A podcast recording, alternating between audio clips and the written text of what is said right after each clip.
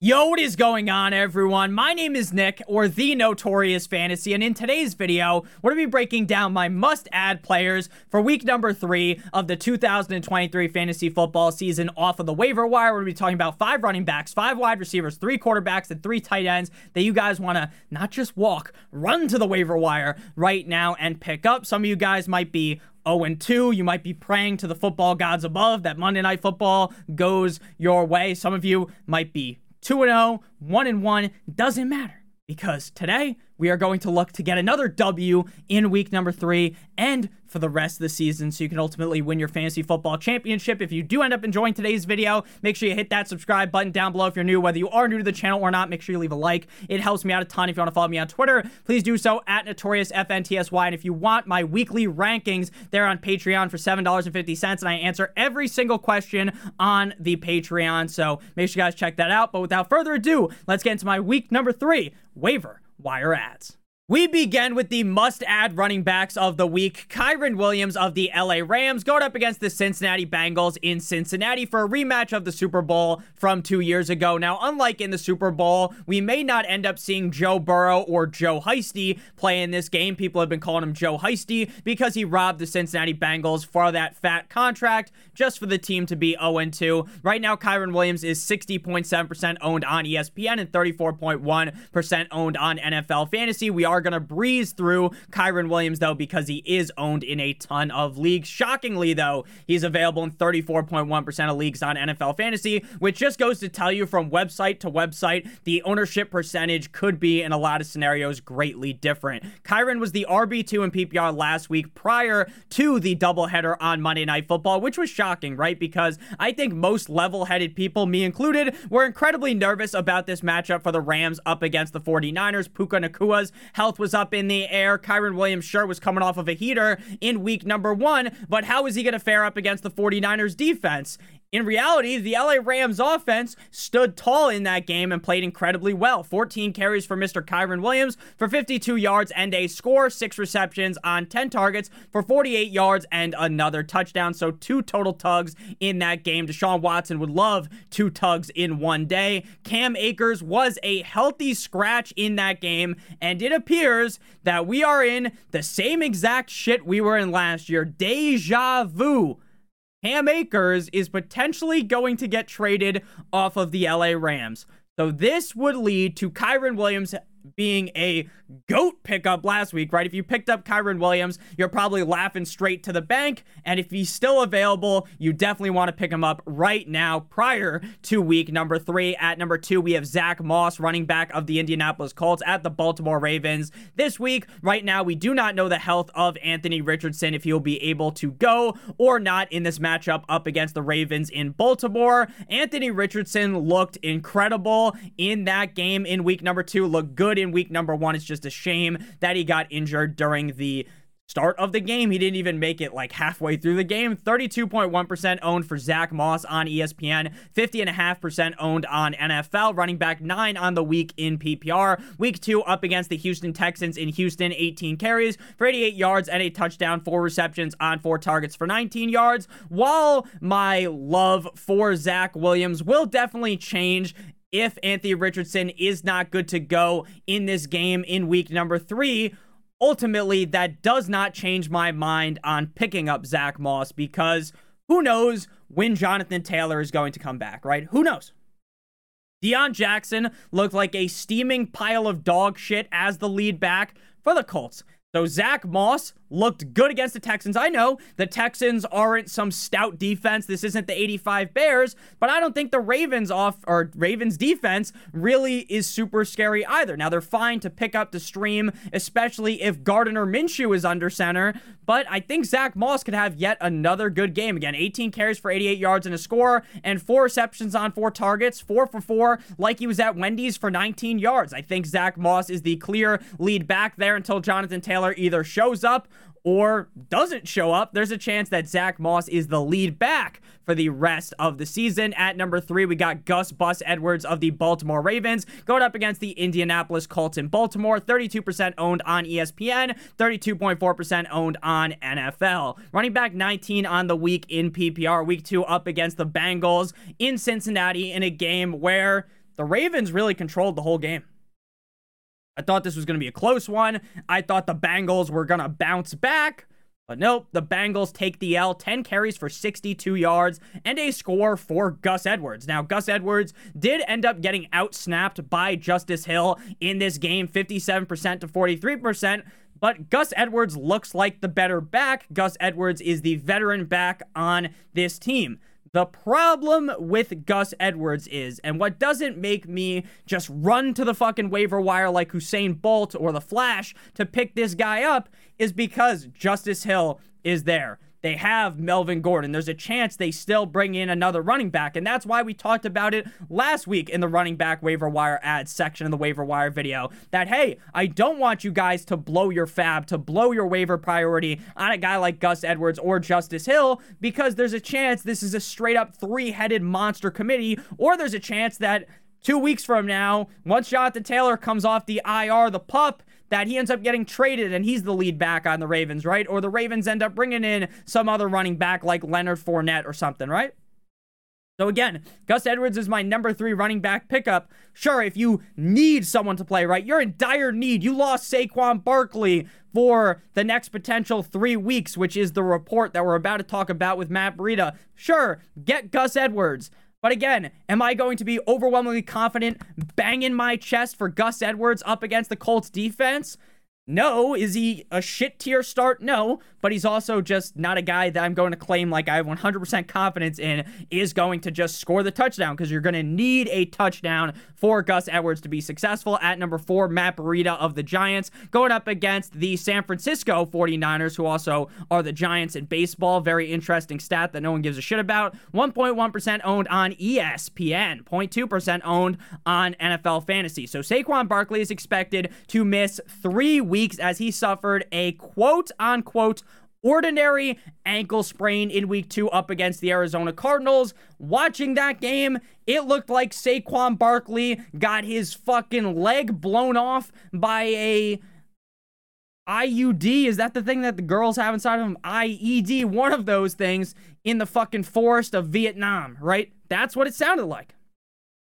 What it looked like. His face, he was like, now again, if I fucking suffered an ankle sprain, I'd be crying like a bitch. So I get it. But the way that Saquon reacted, in my head, I'm like, holy shit, the season's over, right? I think that's what most people thought watching that game, right? That his leg fucking exploded like the guy in Tropic Thunder. Remember that? So, again, I'm glad Barkley isn't out for the season. Obviously, I wasn't rooting for an injury there. The Giants looked good in the second half. The first six quarters of football for the Giants was hard to watch, but they did bounce back. I don't know what the fuck Brian Daboll told them in the locker room to get them all fired up, but the Rams did just run a train on the Niners defense. But I don't really expect Matt Breida to do that. He does appear to be the lead back, though. They got Matt Breida, Eric Gray, and Gary Brightwell. So you lost Saquon, put a bid in for Matt Breida, pick up Matt Breida. But again, you just got to hope you have some other running back on your roster that can really fill in the spot, especially against the 49ers. Because again, I know the Rams played close, but that might just be because that's a division rivalry matchup, right? This might be a SmackDown brother like the Hulkamaniacs on Thursday Night Football from the 49ers against the Giants at number five, Roschon Johnson of the Chicago, Chicago Bears at the Kansas City Chiefs, 30.5% owned on ESPN, 13.6% owned on NFL, running back 32 on the week, week two up against the Bucks in Tampa Bay. Four carries for 32 yards, two receptions on two targets for 10 yards. Uh, Roschon looked really good in week one. It still appears that Khalil Herbert's the guy, but there's a chance that this offense does shift to Roschon being the lead back. Obviously, right now, Roschon is just kind of a stash play. Throw him on your bench stash him a couple weeks from now. Maybe the Chicago Bears start percolating. Maybe the Chicago Bears offense turns the tide, rights the ship, and they end up looking good because right now, that Bears offense is really bad. Moving now to the wide receivers. If you have enjoyed thus far, hit that subscribe button down below if you're new, whether you are new or not. Hit that like button, helps me out a ton. The wide receivers, we begin with my guy, Nico Cousin. Let's go bowling. Nico Collins of the Houston Texans going up against the Jacksonville Jaguars at Jacksonville, 62% owned on ESPN, 44.1% owned on NFL. Wide receiver five on the week, back to back. Jordan 96 97 weeks with over nine targets, seven receptions on nine targets for 146 yards and a touchdown. Now, I know CJ Stroud isn't putting up fucking amazing stats week in and week out, and I know that the offensive line of the Houston Texans is a sieve. It's like when Moses parts the Red Sea, they just open wide for the defense to just get all up in CJ Stroud's face, but CJ Stroud's looked pretty good to me. Looks like, wow, if the Texans can figure things out, CJ Stroud might end up being a great quarterback in the National Football League. Nico Collins appears to be the clear, undisputed wide receiver number one in this offense. This game against the Jaguars might get a little spicy. I think we can see Nico Collins find pay dirt again in the end zone. Should be able to get nine targets again, back to back weeks with over nine targets. I like Nico Collins a ton. Again, I was banging the drum all offseason for him and we're going to continue to hope that Nico Collins keeps dominating 50 Shades of Grey style. At number two, we got Tutu Atwell of the LA Rams going up against the Cincinnati Bengals in Cincinnati. 31.7% owned on ESPN, 19.9% owned on NFL. Wide receiver 28 on the week in PPR. Again, all of these stats for the finish on the week are prior to Monday Night Football, the doubleheader, because guess what? Monday Night Football has not happened yet. And shockingly, next week we got a doubleheader on Monday Night Football as well. Let me know in the comment section section. If you have questions about the waiver wire, obviously, let me know what you think about the double header games on Monday Night Football because it's not really a double header because one game starts at 7:15, I think the other one starts at 8:15. So they're going on at the same time. If you only have one TV, you're fucking flipping through the channel. It's probably annoying. I have to say, I don't really like it, but some people love it. So let me know what you guys think. So wide receiver 28 on the week. Not the best, but again, up against the 49ers, I was expecting a beatdown of the 49ers when in re or from the 49ers in reality it was a close game. Really it was a 10 point game but they kicked a field goal to destroy every single person who bet on the 49ers minus seven and a half or seven i don't remember which one it was but uh, seven receptions on nine targets for 77 yards for tutu atwell. One rush for five yards the Rams offense appears to be the real deal, right? I was someone that was very cautious with Matthew Stafford entering into the NFL season because I know all the reports were very positive out of training camp, but sometimes the training camp reports are a little bit fugazi, right? You got these beat reporters just slobbing on the guy's knobs like corn on the cob because they write for the team. They give him a little Suka Lamink, they give him the Gawk Gawk 9000, but Matthew Stafford has looked good. It doesn't appear that his neck, his back, his pussy, or his crack are impacting his play. And I, I get Puka's the wide receiver one now until Kupp comes back because obviously when Kupp comes back, he'll be the number one receiver. It's not like Puka is that good, but Puka looks good. So at least until Kupp comes back, which again, the football gods were praying for week five if you drafted Cooper Kupp. But let's be honest, Sean McVay hasn't really been super positive about Kupp being back in week five, right? It is still very much up in the air. So, at least for two more weeks, you got Atwell as the number two receiver. So, week three and week four, at least as the number two guy in an offense that is a little bit spicy. And against the Bengals, this one might be a higher scoring game, again, assuming that Joe Shiesty ends up playing. So, pretty safe floor weekly and definitely some high upside out of Tutu Atwell, even though he's just a little short king. At number three, we got Jayden Reed of the Green Bay Packers going up against the New Orleans Saints at home in Lambeau Field. 13.9% owned on ESPN, 6.1% owned on NFL. Wide receiver 18 on the week in PPR. Uh, week two up against the Atlanta Falcons. Hot Atlanta four receptions on eight targets for 37 yards and two scores. Now, Christian Watson's availability is very unknown, right? I was someone that was like, all right, he missed week one. He'll he'll be back for week two, right? And then week two comes and it's like, oh, he's out. What do we know right now? Again, I'm as much of a doctor as Johnny Sins, so I'm not here to fucking analyze Christian Watson's injury or something, but seemed like everything I was reading was like he's going to be good to go for week two. So I would assume he comes back for week three. But again, it's still up in the air. It seems like either Reed or Doubs will pop off every game without Watson. I was someone that was banging the drum heavily in the offseason for Jayden Reed, talking about how I think Jayden Reed is going to overtake Romeo Doubs as the number two receiver behind Christian Watson. And maybe that is the case. We talked about the quarterback situation looking pretty good in Houston with CJ Stroud. Looks like Jordan Love was a great pick, despite the fact that he had to ride the pine for what felt like a century with Rodgers. Now he's the guy. He's thrown three or more touchdowns, three touchdowns, I believe, in each of the first two games. Spoiler alert, we're going to talk about Jordan Love in the quarterback section of today's video. Jordan Love looks good. He looks the part.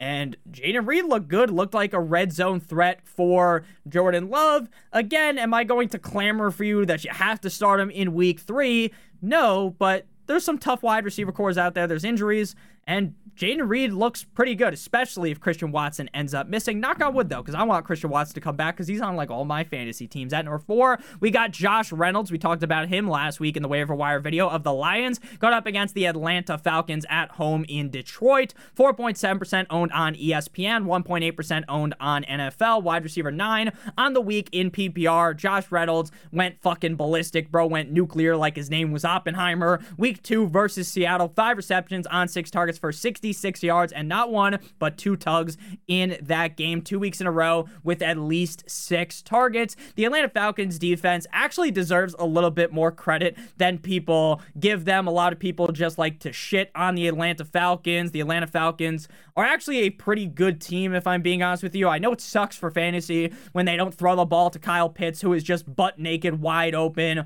or Drake London, who miraculously, by the grace of the football god, scored a touchdown last week. I know that hey, it sucks for fantasy, but if you watch those games from you you take all the fantasy out of your mind, right? And you're like, "Okay, I'm just going to watch the Falcons as the Falcons are an NFL team."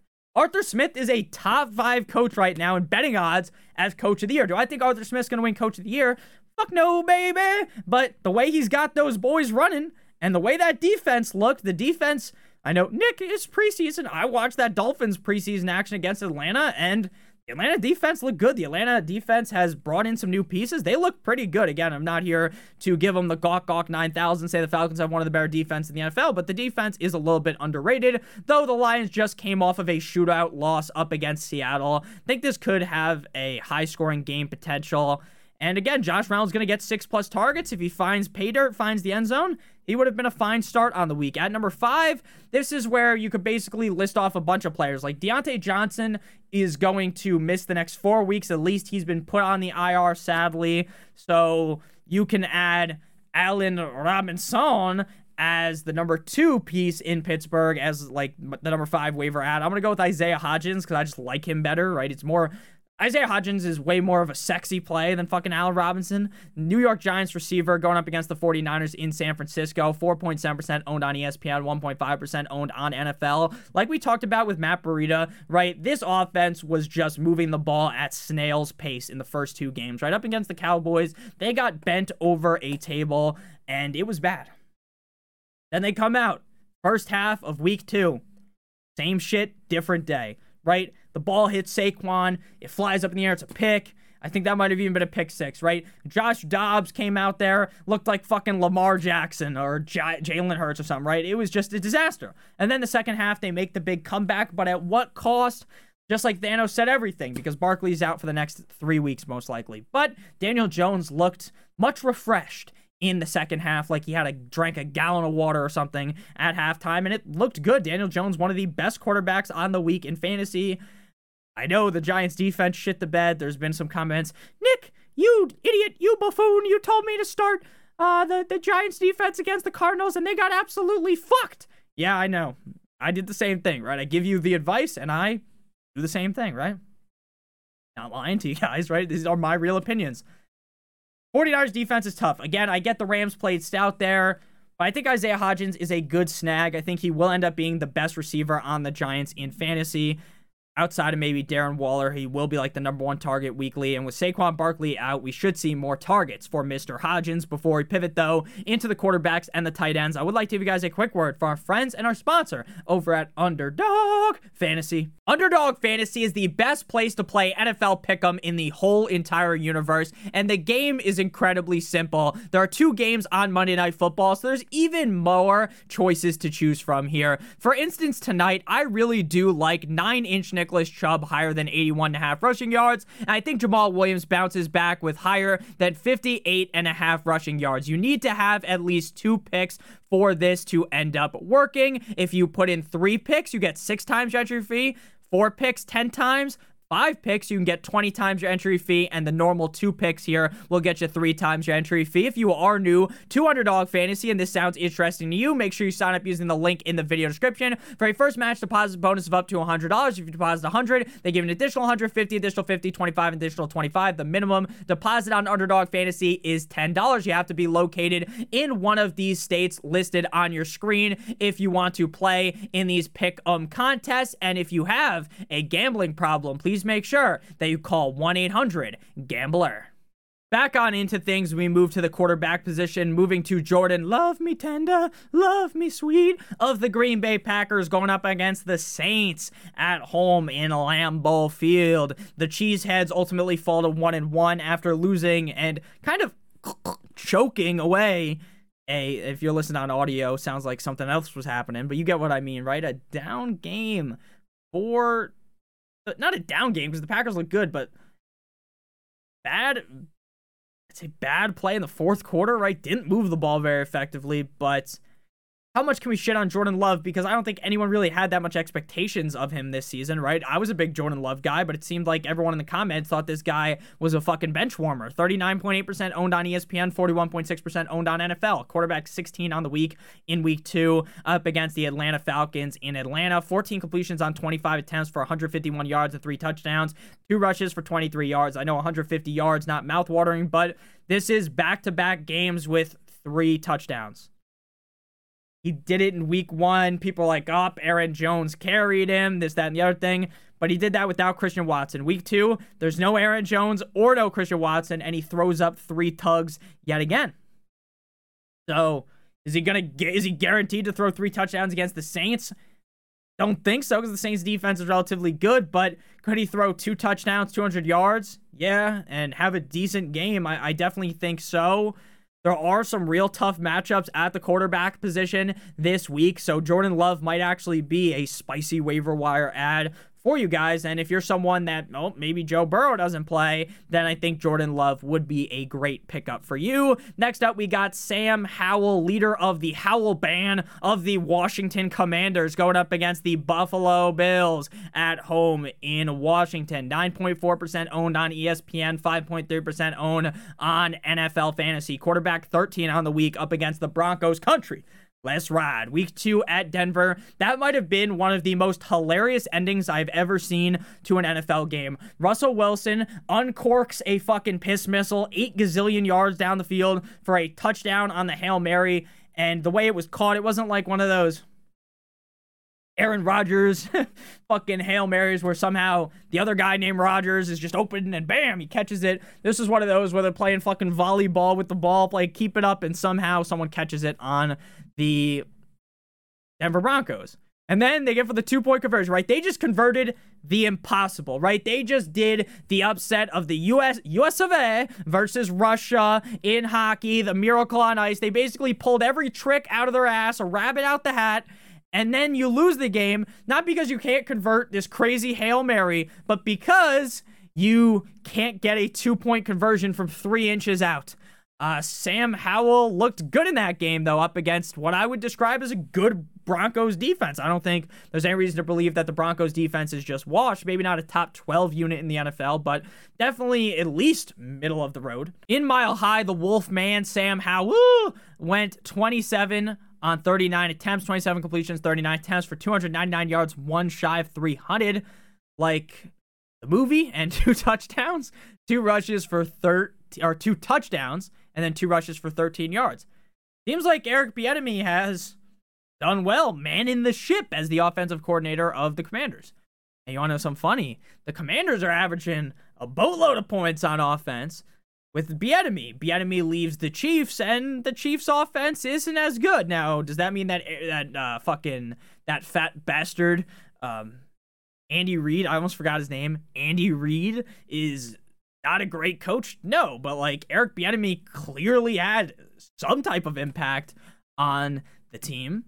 Two straight games with over 30 passing yards. And I know this isn't the best matchup up against Let's Go Buffalo, but could end up being a high scoring affair, right? We know Joshua turn of the ball over. Josh Allen is good for for some fucking reason, even though I don't think the Commanders defense is really all that great. Just throwing two picks for no reason, and then like magically this is a dog fight, or magically later on in the game this ends up being way closer than you would think. And then, you know, th- this might be a look ahead game for the Bills, right? They play the Dolphins in, I believe, Buffalo in week four. Might be a look ahead game for the Dolphins against the Broncos, which kind of scares me as a Dolphins fan. But maybe maybe the Bills get a little loose here. They do some messed up things, and Sam Howell has to put his cape on, Superman style, Cam Newton style, and save the day. So again, am I banging the drum like I'm playing fucking Guitar Hero for Sam Howell this week? No, but again, there's a lot worse options than him. I try to give you the best of what's on the waiver wire. At number three, we got my main man, the headband, Baker Mayfield of the Tampa Bay Buccaneers going up against the Eagles Fly at home in Tampa Bay. 10.4% owned on ESPN, 4.2 or 5.2% owned on NFL. The Bucks are firing the cannons. The Bucks are 2 and oh, who would have thought that? Who would have thought entering into the season that Baker Mayfield would play good enough for the Bucks to be 2 and 0, especially against the Vikings in week one, I know the Nick, the Bears suck. Okay. Okay, but I don't think anyone thought they were going to beat the Vikings. Week two versus Chicago, he was the quarterback 18 on the week, 26 completions on 34 attempts for 300 plus yards, 317 yards, and a tug, six rushes for 17 yards. Don't love the matchup. But the Eagles defense might be on fraud watch because the Eagles defense is a little banged up, a little suspect didn't play great in week one, didn't against the, the Patriots, didn't look good in week two against the Vikings. Kirk Cousins was surgical out there, had on his fucking gloves like he was OJ Simpson.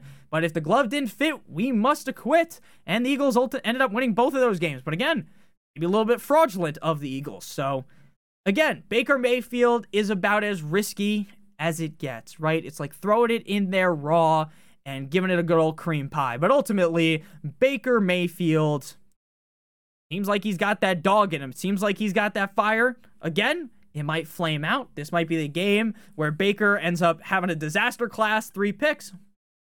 But Baker's looked good so far. Again, I'm just talking more about his history as like a guy. It's like, oh, Baker's got the chip on his shoulder. Bro's got a fucking Pringle on there, and he has these huge games. And then, oh, now we suck. Oh, we suck again. Like that. Uh, what movie is that from? With Bobby Boucher, I think. Oh no, we suck again. You know talking about with Adam Sandler? But yeah, let's see what Baker does. Moving now to the final position here, tight ends before we close things out. Everyone loves a nice tight end. Shout out to Violet Myers, Hunter Henry, New England Patriots tight end at the New York Jumbo Jets. 34.6% owned on ESPN, 55.7% owned on NFL. The battle of mid, the Patriots versus the Jets, the bottom feeders in the AFC East. All these Patriots fans. Now, I'm a Dolphins fan, so I'm just going to go off on a tangent for four seconds. You can fucking hit the button a couple times to skip, but I think you're going to want to hear this. The, oh, the, the Patriots. Nick, oh, don't sleep on Bill Belichick, Nick. Oh, Mac Jones looked good against the, the, the, the Eagles in week one. Nick, aren't you scared of the Patriots? No. Said no, I wasn't scared. Thought it would be close. But ultimately, I thought my boy Tua Us Uno was to come out on top. And that motherfucker has Bill Belichick's head on a spike, like in, uh, what is that called? Oh, Lord of the Flies. Lord of the Flies. We pulled that one from deep in our brain from high school and we just read that. You know what I'm talking about. Spike on the sword, Game of Thrones, 5 0 Tua up against up against old Bill Belichick.